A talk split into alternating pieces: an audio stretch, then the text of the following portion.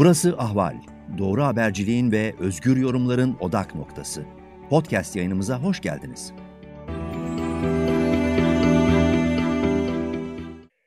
Ahval'den herkese merhabalar. Sıcak takipteyiz ve bugün konuğum Washington'dan, Amerika Birleşik Devletleri başkentinden Merve Tahiroğlu, Orta Doğu Demokrasi Projesi Türkiye Direktörü. Merve, hoş geldin. Hoş bulduk, merhaba. Şimdi e, genel olarak Türkiye dış politikasını, tabii e, Rusya'nın Ukrayna'yı işgali, savaş halinin sürmesi de içine ekleyerek çünkü dünya konjonktürünü alt üst edecek nitelikte dramatik bir gelişme bu. Ve e, Türkiye'nin seçimlere doğru ilerlemekte olduğunu da düşünelim. İçeride de karma karışık bir konjonktür var. Çok o, sert ve bulanık bir aslında siyasi tartışma e, durumu da söz konusu. Şuradan başlayalım. En çok merak ettiğim e, konuyla başlayalım. E, genel olarak şu an itibariyle e, Türkiye fotoğrafı nasıl görünüyor Biden yönetimi açısından? Nasıl bir bakış var? E, bu bakış bence kesinlikle şu an söyleyebiliriz ki bir yıl öncesine kıyasla hatta altı ay öncesine kıyasla e, çok çok farklı bir bakış var. E, ilk Biden e, burada yönetime geldiği zaman e, bir yıl önce e, hatırlarsanız hatırlatalım e, çok ciddi bir tavır takınmıştı e, Cumhurbaşkanı Erdoğan'a karşı. Onu otokrat olarak, diktatör olarak e, e, değerlendirmişti. Ona mesafeli davranmıştı. Uzun bir süre telefonla aramamıştı, görüşmeyi reddetmişti ve görüşmelerinden e, pek de pozitif e, e, herhangi bir enerji alamamıştık. Hatta bunun yanı sıra burada Dışişleri Bakanlığı'ndan yani Biden yönetiminin diğer taraflarından Türkiye'deki insan hakları problemleri, demokrasi problemlerinin üzerine de birçok açıklama yayınlanıyordu. Şu anda durum çok çok farklı. E, bence ben Biden yönetiminin kesinlikle Türkiye'yi e, e, daha çok önemsediğini ve e, her ne kadar Biden kendisi Cumhurbaşkanı Erdoğan hakkında çok da olumlu e, düşüncelere sahip olmasa da Erdoğan yönetimine karşı çok farklı, çok daha yakın davranıyor olduğunu söyleyebiliriz. Burada Ukrayna Savaşı'nın çok önemli ve Türkiye'nin burada oynadığı rolün çok çok önemli bir payı var. Nasıl? Bunu açalım biraz. Bunu açalım. Yalnız önce şunu da söylemek istiyorum. Bence aslında Afganistan'la başladı bu değişim e, Ukrayna üzerinden pekişti diyebiliriz. E, Biden yönetimi daha çok e, müteşekkür görünüyor.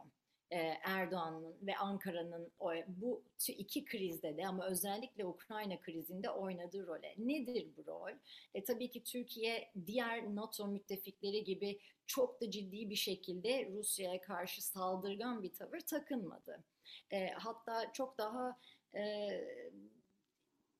e, mesa biraz mesafe koydu fakat pek de değil. Asıl oynadığı rol en önemli, en çok burada müteşekkir olduğu NATO e, üyelerinin Türkiye üzerinden. Birincisi e, bu krizi çözmek üzerine bir ara bulucu rolü üstlenmiş olması.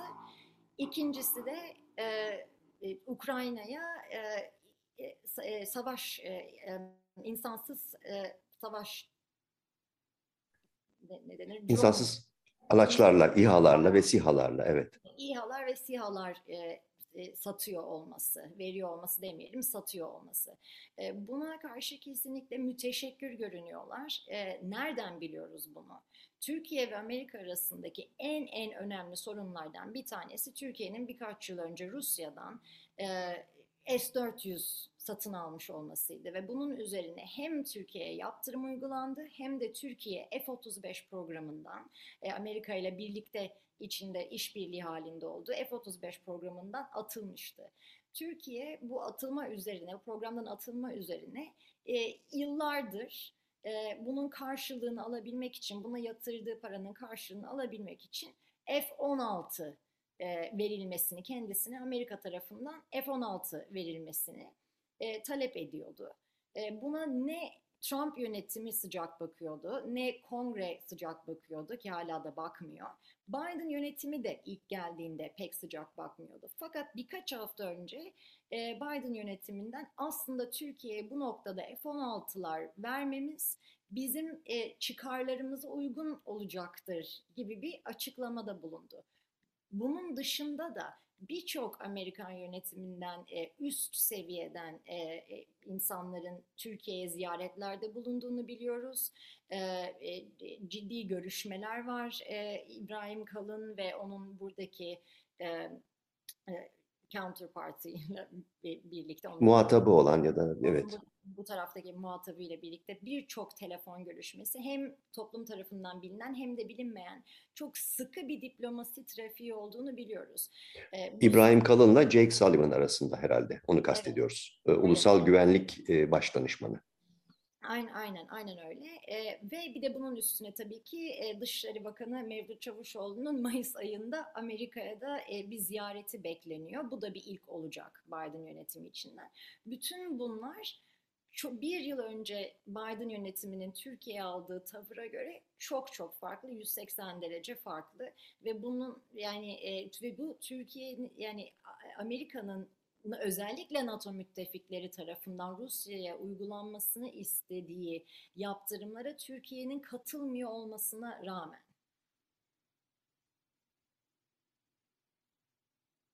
Bütün bu değişen tavır e, aslında e, tabii Ankara tarafından özellikle saray tarafından e, net bir şekilde okunuyor olmalı. Yani bir yumuşama var bir kez daha diyelim Türkiye'nin böyle büyük bir krizde jeostratejik önemi ortaya çıktı. Algısı herhalde Ankara'da çok güçlü. Bunu varsaymak için herhalde çok uğraşmak gerekmiyor. Dolayısıyla burada bu algı üzerinden, bu değişen tavır üzerinden ee, Ankara'nın işte e, Cumhurbaşkanı Erdoğan'ın işte onun e, sağ kolu gibi hareket eden İbrahim Kalın'ın ve ekibin farklı bir hareket planına yönelmesi de beklenebilir.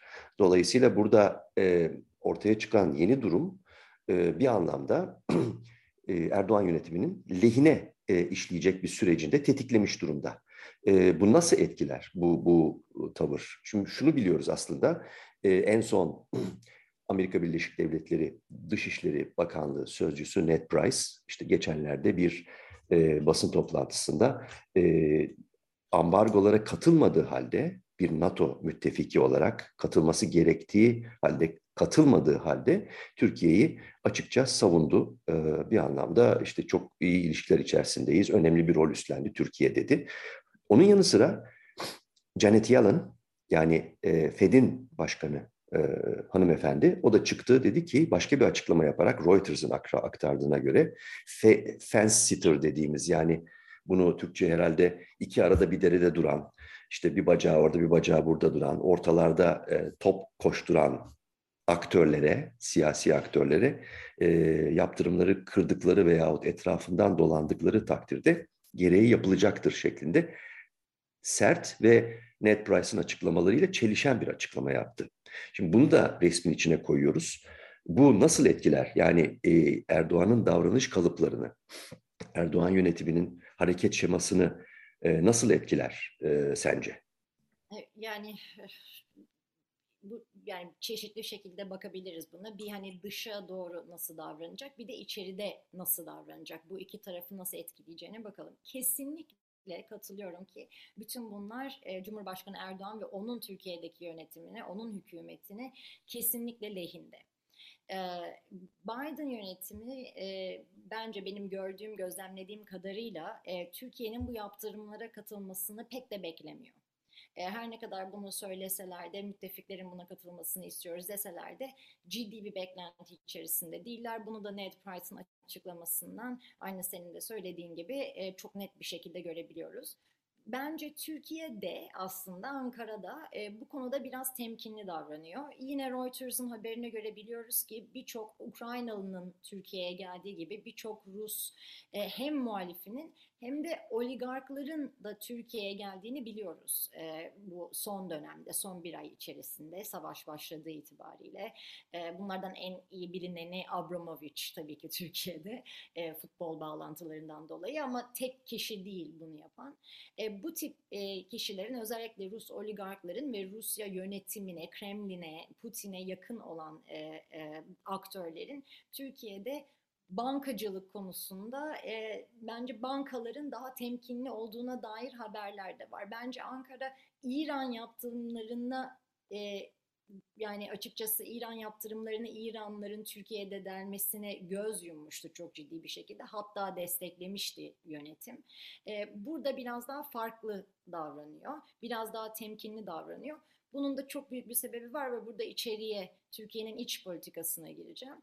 E, büyük bir ekonomik kriz var Türkiye'de bildiğimiz gibi ve seçim var bir yıl sonra.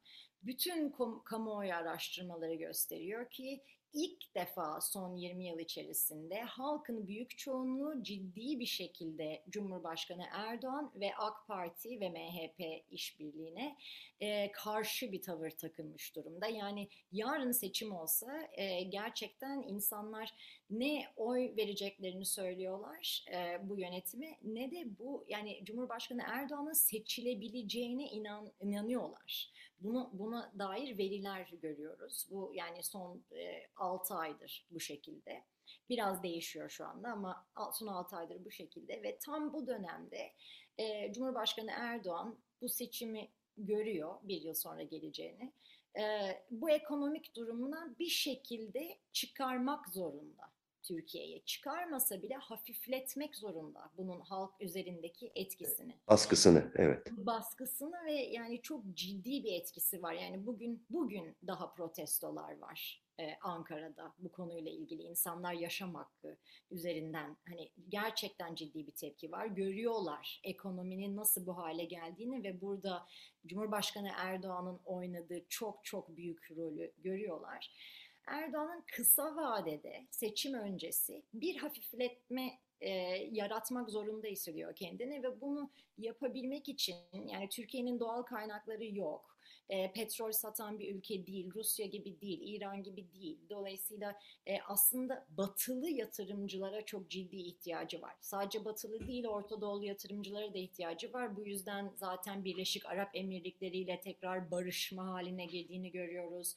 Suudi Arabistan'a Kaşıkçı, e, Cemal Kaşıkçı dosyasını Suudi Arabistan'a yolluyor burada. Yani o konuyu bile bıraktı. Evet büyük bir değişim içerisinde dışarıdaki ülkelere sorun halinde olduğu dışarıdaki ülkelere özellikle de Batı ve NATO müttefiki ülkelere yani Türkiye'ye yatırım yapabilecek ülkelere karşı çok daha yumuşak davranıyor. Mesela Türkiye'de görüyoruz ki halkın neredeyse yüzde 50'si aslında bu Rusya-Ukrayna savaşını, Rusya-Ukrayna savaşında NATO'yu ve ABD'yi sorumlu olarak görüyor. Cumhurbaşkanı Erdoğan yani bugüne kadar belki en fazla e, Türkiye içindeki her problemi batıya e, adamış. Yani batının suçudur. Gezi e, e, Gezi hareketi olsun, e, daha sonra 2016'daki darbe girişimi olsun, bütün bunlara e, Amerika'ya pay çıkarmış, CIA'yı, Fransa'yı, İngiltere'yi suçlamış bir insan olarak ilk defa bir şey söylemiyor bu konuda. Hatta tam tersi NATO mutlaka burada ciddi bir rol oynamalıdır, bunu durdurmalıdır vesaire gibi e, yani farklı bir tavır takınıyor. Bunun sebebi bu ülkelerden yatırım alabilmek. Bu da işe yarıyor açıkçası şu anda. Hem Biden yönetiminin değiştirdiği tavırdan hem İngiltere daha birkaç hafta önce Türkiye'ye olan e, silah ambargosunu kaldırdığını açıkladı. Kanada belki buna e, benzer bir adım atabilir. İtalya Türkiye'ye şimdi ciddi silahlı hava e, savunma sistemi projeleri üzerinde çalışıyor. Evet. Üzerinde çalışıyor. Yani NATO ülkeleri içerisinde de e, bu Erdoğan'ın açılımı diyelim ama bence kısa vadede ve çok taktiksel açılımına karşı e, onlar da e, okey diyorlar. Yani bu konuda kabul kabulleniyor gibi görünüyorlar. Tabii ki eğer büyük yatırımlar gelirse bunun üzerine Türkiye'ye ve özellikle de silah yardımları gelirse e, kısa vadede bu bir hafifletme yaratacaktır ekonomi konusunda. Fakat bu hafifletme büyük, çok büyük ihtimalle e, Cumhurbaşkanı Erdoğan ve ona yakın iş insanları şirketler e, ve onu destekleyen e, holdingler üzerinde bir hafifletme yaratacaktır. Halka ne kadar yansıyacaktır? E, yani gerçek anlamda halka ne kadar yansıyacaktır? Bu, bunu öngörmek çok zor çünkü Türkiye'nin krizi çok büyük. Bir taraftan öyle, bir taraftan tabii kutupların iyice parçalandığı çok parçalı bir dünya resmi içerisindeyiz ve ilginç olan şu, bir otokratla baş etmek için Putin'le baş etmek için e, aslında e, Batı sistemi e, kendi içinde yer alan bir başka otokrata göz yummak. Hatta yani onun iyice suyuna gitmek, sırtını sıvazlamak durumunda. Burada çok ciddi bir çelişki var. Şimdi bir taraftan bakıldığında Türkiye-Amerika ilişkileri merceğinden bakıldığında aslında Erdoğan'ın Obama'nın son döneminden itibaren Trump döneminde boydan boya bir bir pazarlık süreci içinde olduğunu biliyoruz. Bu pazarlık sürecinin odak noktasında Halkbank meselesi vardı. E, her toplantıda bu gündeme geliyordu. Bu pazarlık bitmiş değil. Yani daha doğrusu talepler bitmiş değil Ankara'dan e, yönelen talepler. Her ne kadar burada bir hukuk süreci ilerlemekte ise de bir de tabii Washington Büyükelçiliği önünde göstericilerin Erdoğan'ın korumaları tarafından dövülmesi hadisesi üzerinden açılan bir başlayan bir legal süreç var. Bütün bunların hepsi iç içe geçiyor ve aslında bu ortaya çıkan yani e, bu Ukrayna krizinin, savaşının Erdoğan'ın yelkenlerini yeniden şişirmesi üzerine bu pazarlık sürecinin belki hızlanması da beklenebilir diye e, ister istemez e, düşünülüyor. Şimdi e, bir tarafıyla aslında iki soru var burada. Bir tanesi şu, e, az önce çizdiğin e, resim içerisinde e, bir yumuşama var. Beyaz Saray, Dışişleri Bakanlığı, e, işte F-16'lar, F-35'ler meselesi var. Sarayın zihninde hala e, kapanmamış olan bir Halkbank yarası var ve işte diğer e, süreçler var. Katsa yatır, yaptırımları var. E, bir de bir tarafta yani Beyaz Saray ve Dışişleri Bakanlığı dışında Erdoğan'a neredeyse tümüyle karşı cephe almış olan bir kongre var. Güçlü bir kongre var. Bu e, aslında bir açmazı da ifade ediyor Biden yönetimi açısından. E, şunu sormak gerekiyor belki. Ya yani endgame dediğimiz Biden yönetimi Türkiye ile ilişkiler açısından stratejisi ne şu anda? Var mı böyle bir strateji yoksa bir kargaşa hali mi var? Kargaşa hali var. Bir strateji varsa bence bu stratejiyi şöyle değerlendirelim. Bekleyelim ve görelim. Sorunları mümkün olduğunca üstünü örtbas etmeye çalışalım. E, çünkü yani zaten bir yıl sonra, iki yıl sonra Biden da burada içeride tekrar seçime girecek. Seçim kampanyalarını düşünmek zorunda. E, yani e, çok da dış politikasını e, dış, dış politikasına konsantre olamayacak. E, bu belki bir yıl daha konsantre olabilir e, bu tip konulara. Bu arada bence beklentileri Türkiye ile olan problemleri mümkünce Türkiye'nin suyuna gitmeye çalışalım. Ankara'nın, Türkiye demek istemiyorum, Ankara'nın suyuna gitmeye çalışalım problemler çok ciddi. E, senin de söylediğin gibi yani hem o yani hem bütün saydıkların üzerine bir de ayrıca hala devam eden Suriye politikası üzerine yani Amerika'nın hala bugün devam eden YPG ile işbirliği üzerine Ankara'nın çok ciddi talepleri var. Bu taleplerinin büyük çoğunluğunun yerine getirileceğini kesinlikle düşünmüyorum. Çünkü aynı dediğin gibi yönetim, Biden yönetimi her ne kadar biraz yumuşamış olsa da kongre hala çok sıkı duruyor. Kongrenin Kongre içinde, yumuşar mı? Kongrenin içinde de yumuşayan sesler var. Bunu söylemek lazım. Ee, gerçekten kongrenin içinde bir yumuşama var ama... Bunun sebebi Türkiye-İsrail yakınlaşması mı? Ee, biraz öyle, biraz e, Türkiye'nin e, artık şimdi Doğu Akdeniz'de e, Yunanistan'a saldırgan halinden vazgeçmiş olması, e, bir Birleşik Arap Emirlikleri, Suudi Arabistan gibi ülkelerle yani bölgesel ülkelerle sorunlu olduğu ülkelerle sorunları çözüyormuş gibi davranıyor. Çözmeye çalışıyor olarak çaba gösteriyor olması. Yine Ukrayna Savaşı'nda ara bulucu rolü üstlenmiş olması ki e, her ne kadar pek bir yere varmıyor gibi görünüyorsa bu e, yani şu an dünyadaki çeşitli e, bunu bu role üstlenen diğer ülkelere karşı en iyi durumda olan yani en potansiyeli olan yine Türkiye. Neden? Çünkü Rusya ile en yakın ilişkisi olan ülke burada yani Türkiye. Bunu önemsiyorlar ve burada e, Türkiye ile ilişkileri çok iyi tutmak e, istiyorlar.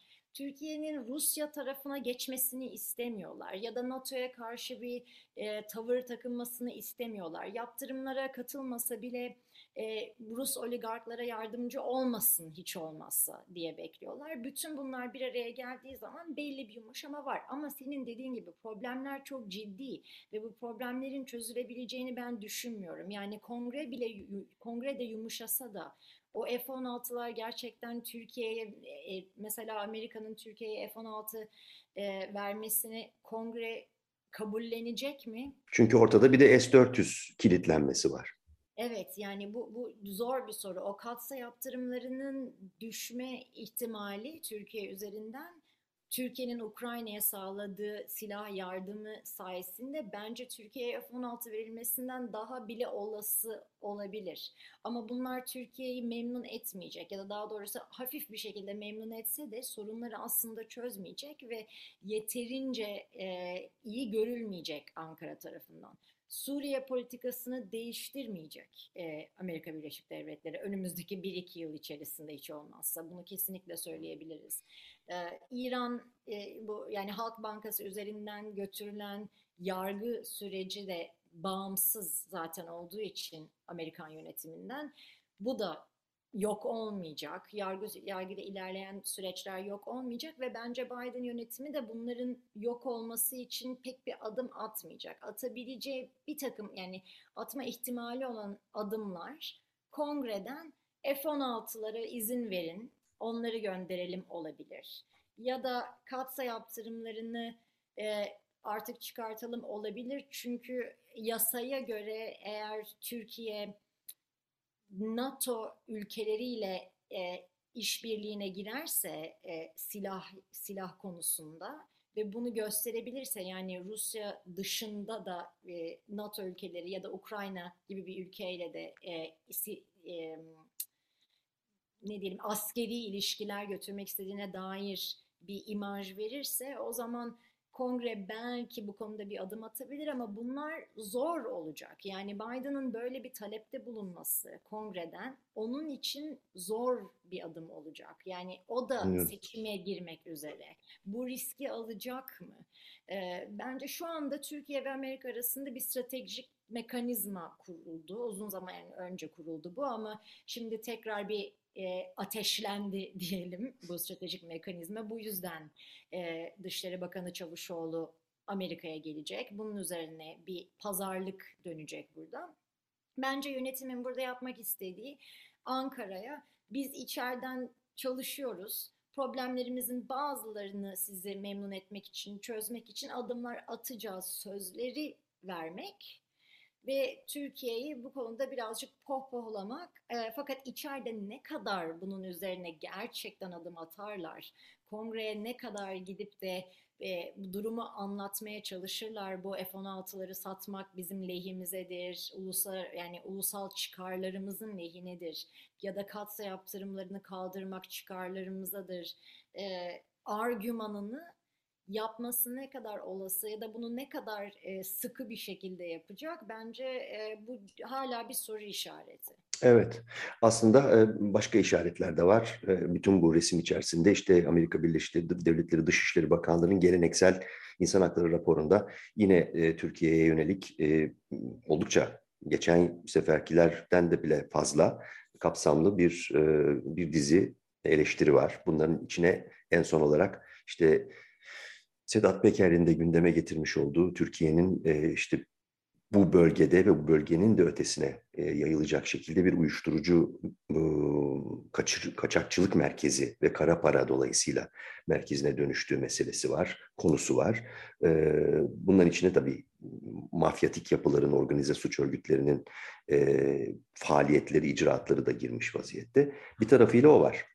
Ama e, önemli bir şey bunun altını çizmek istiyorum. Biden yönetimi için insan hakları önemli olduğu gibi belki de bundan daha da önemlisi yani kara para, yolsuzluk, bu mafyatik yapılar, bu, bu konular yolsuzluk çok çok ciddiye alınan bir konu.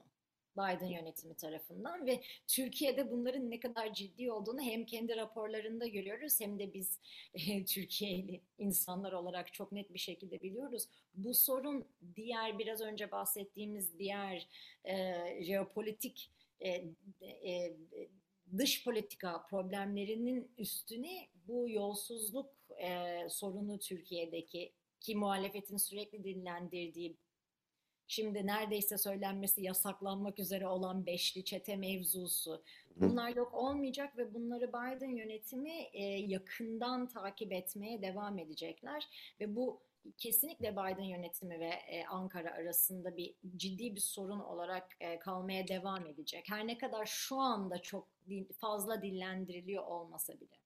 Bekleyelim görelim politikası aslında burada belirleyici olan yani şu an itibariyle durum bu ama tabii bir taraftan da ilerleyen süreçler var. Şunu biliyoruz bir kere e, sadece Türkiye-Amerika ilişkileri değil genel olarak bakıldığında e, Erdoğan kaosu çok seven, kargaşadan kargaşayı çok seven bir lider. Çünkü e, onunla besleniyor ve genellikle hemen hemen her zaman kaotik durumlardan kendi lehine e, çok pay çıkartıyor. Bunu bunu biliyoruz. Çok ileri gitse de bazı noktalarda geri dönmesini de biliyor.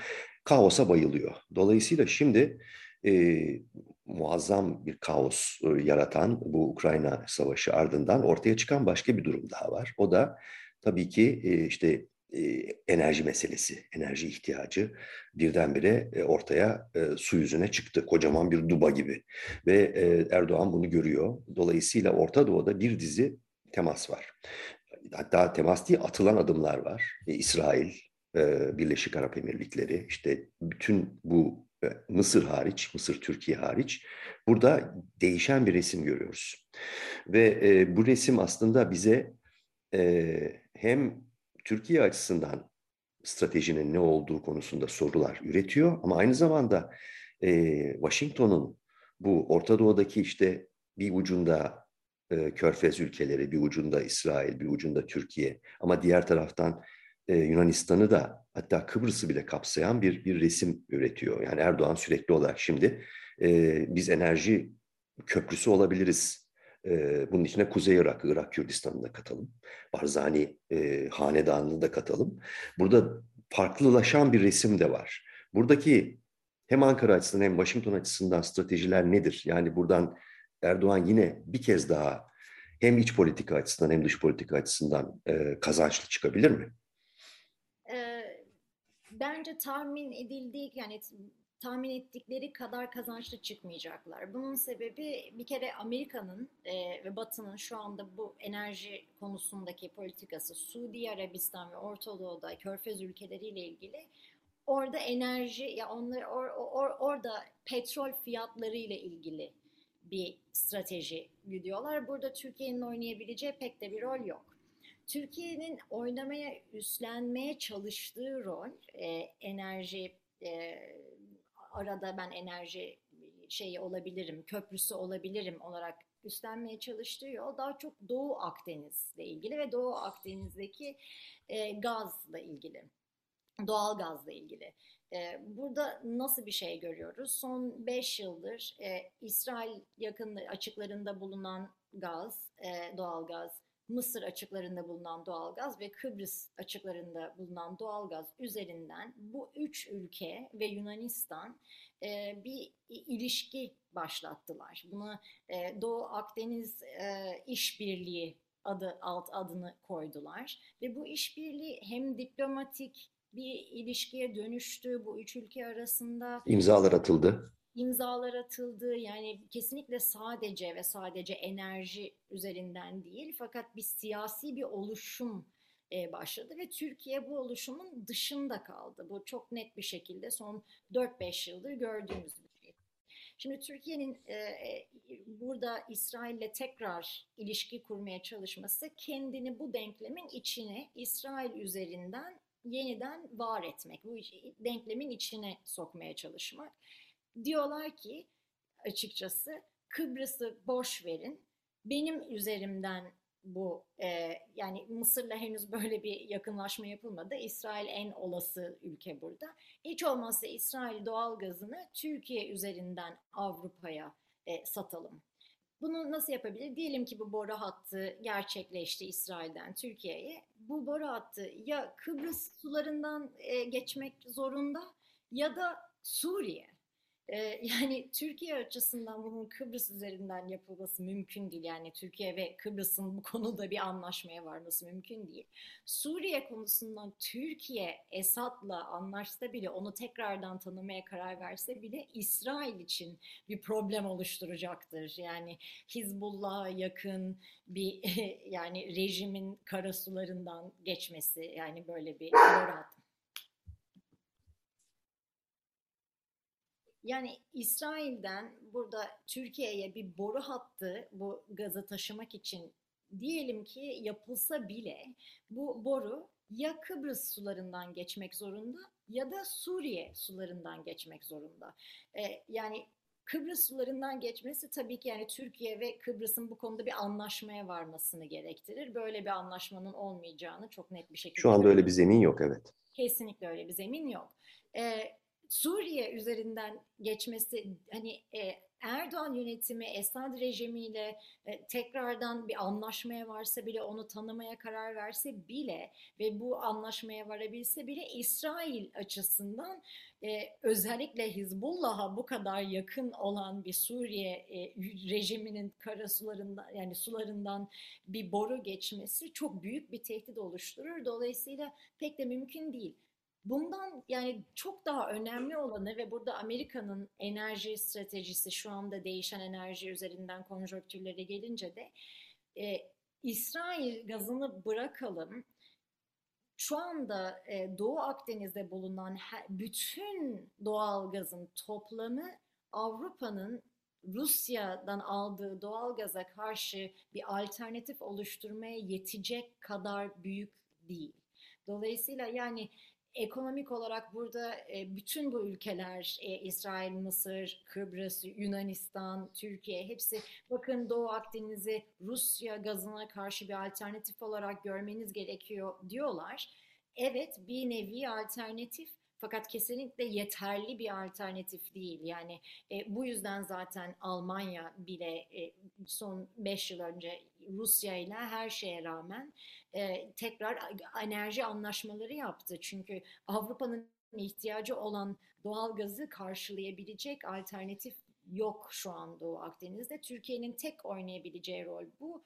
E, yani Irak da değil. Yani şu an Türkiye'nin herhangi bir şekilde transit edebileceği enerji kaynakları e, batılı strateji yapanlar arasında ya gözünde e, bu önemli rolü e, evet. rol için yeterli olmayacaktır. Bir alternatif olmayacaktır. O yüzden bu konuda çok önemli bir rol oynayamayacak Türkiye. Bütün bu ülkelerle barışsa bile. Evet, orada da yine bir araf durumu var diyorsun. Peki son soru. Tüm bu fotoğrafı e, ortaya koyduğumuzda e, Türkiye'de işte şimdi gittikçe kızışan bir seçim e, mücadelesi var. İktidar mücadelesi var daha doğrusu. E, muhalefet açısından e, yapılabilir olan ve yapılamayan ya da yapılmayan nedir? Burada muhalefet nasıl bakmalı bu ortaya çıkan bu, bu resme? Yani Türkiye'de genel olarak e, medya söylemine bakıldığında yani işte Erdoğan gitti gidiyor, nasıl olsa gidiyor, nasıl olsa çökecek e, hali, anlayışı, algısı var. Ama dış konjonktüre bakıldığında resim tam da öyle görünmüyor. Muhalefet ne yapmalı dış politika açısından? Açıkçası muhalefetin durumu burada e, zor e, çok zor. Çünkü önemli bir adım attılar e, yılbaşında. Bu altılı ittifak yaparak e, CHP, İyi Parti e, ikisinin e, inisiyatifi altında altılı bir ittifak oluşturarak buna bütün eleştirilere rağmen Ahmet Davutoğlu gibi isimleri e, belki daha az sorunlu olan Ali Babacan ve Deva Partisi'nde katarak e, ciddi bir adım attılar. Ee, aslında e, yani Macaristan'da muhalefetin Viktor Orban'a karşı yürütmeye çalıştığı stratejinin çok benzeri bir adım attılar. Ee, ve ilk başta yaptıkları görüşmeler e, Ankara Bilkent'te e, verdikleri açıklamalar, o fotoğraf, altılı masa oluşturma aslında bir nevi heyecan yarattığı bir süre.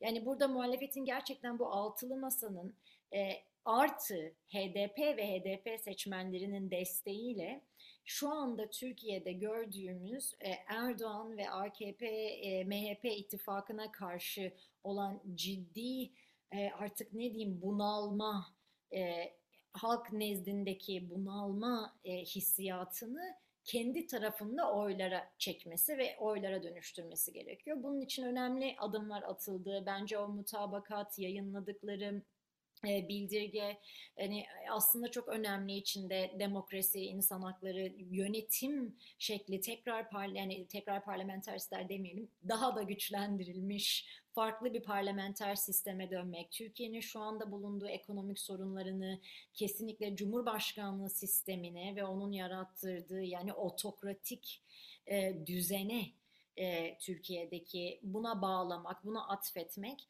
e, çok doğru politikalar ve bunlar işe yarıyor gibi görünüyordu. Fakat Ukrayna Savaşı ile ve şimdi bu Batı'nın Erdoğan'a karşı olan açılımını onun aynen senin dediğin çok beğendiğim tabirle yelkenlerini e, tekrar rüzgarla doldurması. Rüzgarla doldurmak, şişirme e, e, politikasına karşı e, zayıf kalacak. Yani Şu söylem üretmeleri ve tekrar e, ışığı kendi üzerlerine çekmeleri gerekir. Şu, şu eleştiri e, hala e, devam ediyor muhalefet altılı masaya yönelik olarak içeriden de yani e, kendi seçmenlerini hatta teşkilatlarını da aslında tam olarak anlatabilmiş değiller.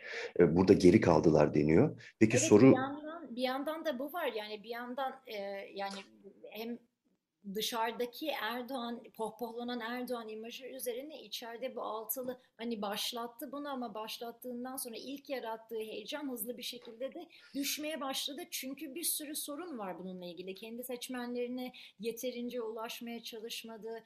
Ee, bir kere HDP ile nasıl bir politika gözetilecek hala büyük soru işaretleri var bu konuda. Bir boyutuyla da şu yani içeriği anlatamadı denildiği vakit başka bir soru da çıkıyor ya. Acaba dışarıya da anlatabildi mi? Çünkü 28 Şubat'taki toplantılardan bu yana altılı masanın ana temel aktörleri yabancı basını da çağırmış değiller. Onlarla da konuşmuş değiller. Yani Washington mesela veya Brüksel ama sen Washington'dasın. Ne kadar bu e, altılı masadan ortaya çıkan e, işte vaatlere, e, programa, vizyona neyse e, vakıf bu soru da aynı zamanda gündeme geliyor. Şimdi burada e, muhalefete biraz kredi vermek istiyorum. Hı hı. E, bazı görüşmeler yaptılar. Bence önemli görüşmeler yaptılar basınla. E, tam Ukrayna Savaşı ile tabii biraz yani bu e, çok önemsenemedi. Hemen üzerine çünkü Ukrayna Savaşı başladı. Fakat bunun hemen öncesinde Economist dergisi çok önemli görünen e, özellikle İngiltere'de ve Avrupa'da e, ciddi bir şekilde okunan Economist dergisi e, Kemal Kılıçdaroğlu liderliğe mi savunuyor? Yani liderlik derken başkanlık adayına mı savunuyor değil, e, adaylığına mı savunuyor değil ama bir ciddi bir muhalefet hareketi yaratma e, rolüne mi savunuyor son 20 yıldır CHP? Rolünü mü üstleniyor? Evet. Bu rolümü üstleniyor gibisinden çok önemli bir yazı yayınladı. E, bu tabii ki biraz yani yeterince e, ilgi göremedi. Üzerine çok daha ciddi bir Ukrayna Savaşı başladığı için. Ama bence bu önemli bir adımdı. Yani hiçbir şey yapmıyor değiller fakat kesinlikle haklısın çok daha fazla yani dışarı dışarı basına da e, bir kendilerini e, bu konuda yaptıkları e, yani yapmaya çalıştıklarını ve bunun önemini seçimlerde e, hem Türkiye için hem de Türkiye'nin Batı ile olan ilişkileri için ne kadar önemli olduğunu anlatabilmek için çok daha ciddi adımlar atmaları gerekiyor.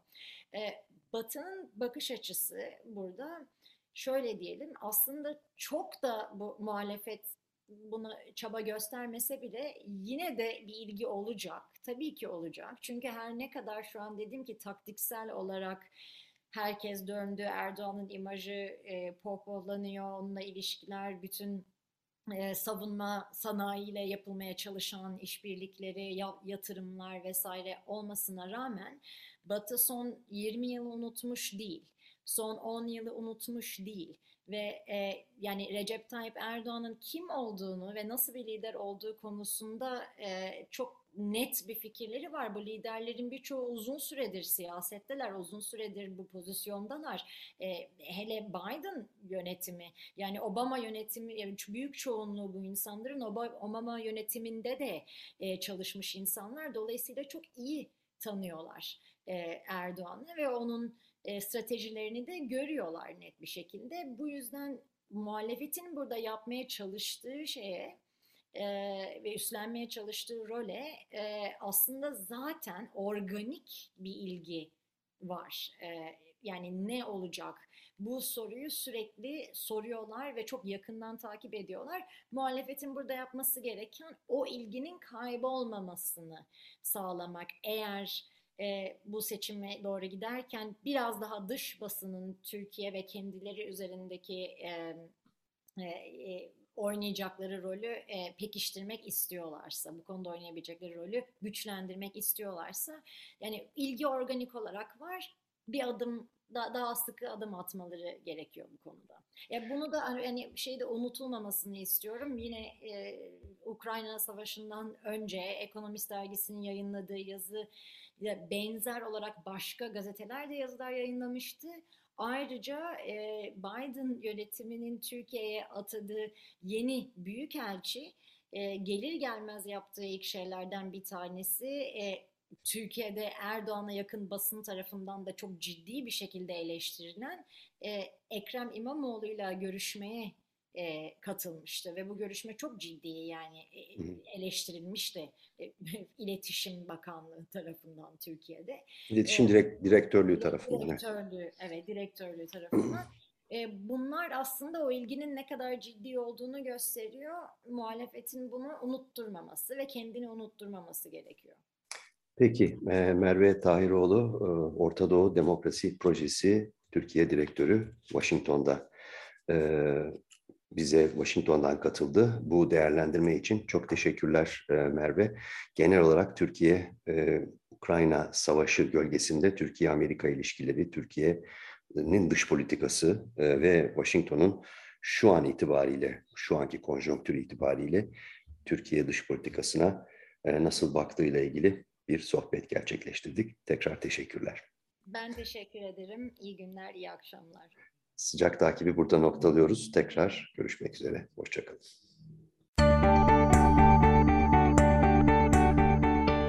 Ahval podcastlerini tüm mobil telefonlarda Spotify, SoundCloud ve Spreaker üzerinden dinleyebilirsiniz. Apple iPhone kullanıcıları bize iTunes üzerinden de ulaşabilir. Türkiye'nin ve hayatın cıvıl cıvıl sesleri Ahval Podcast dizisinde. Kulağınız bizde olsun.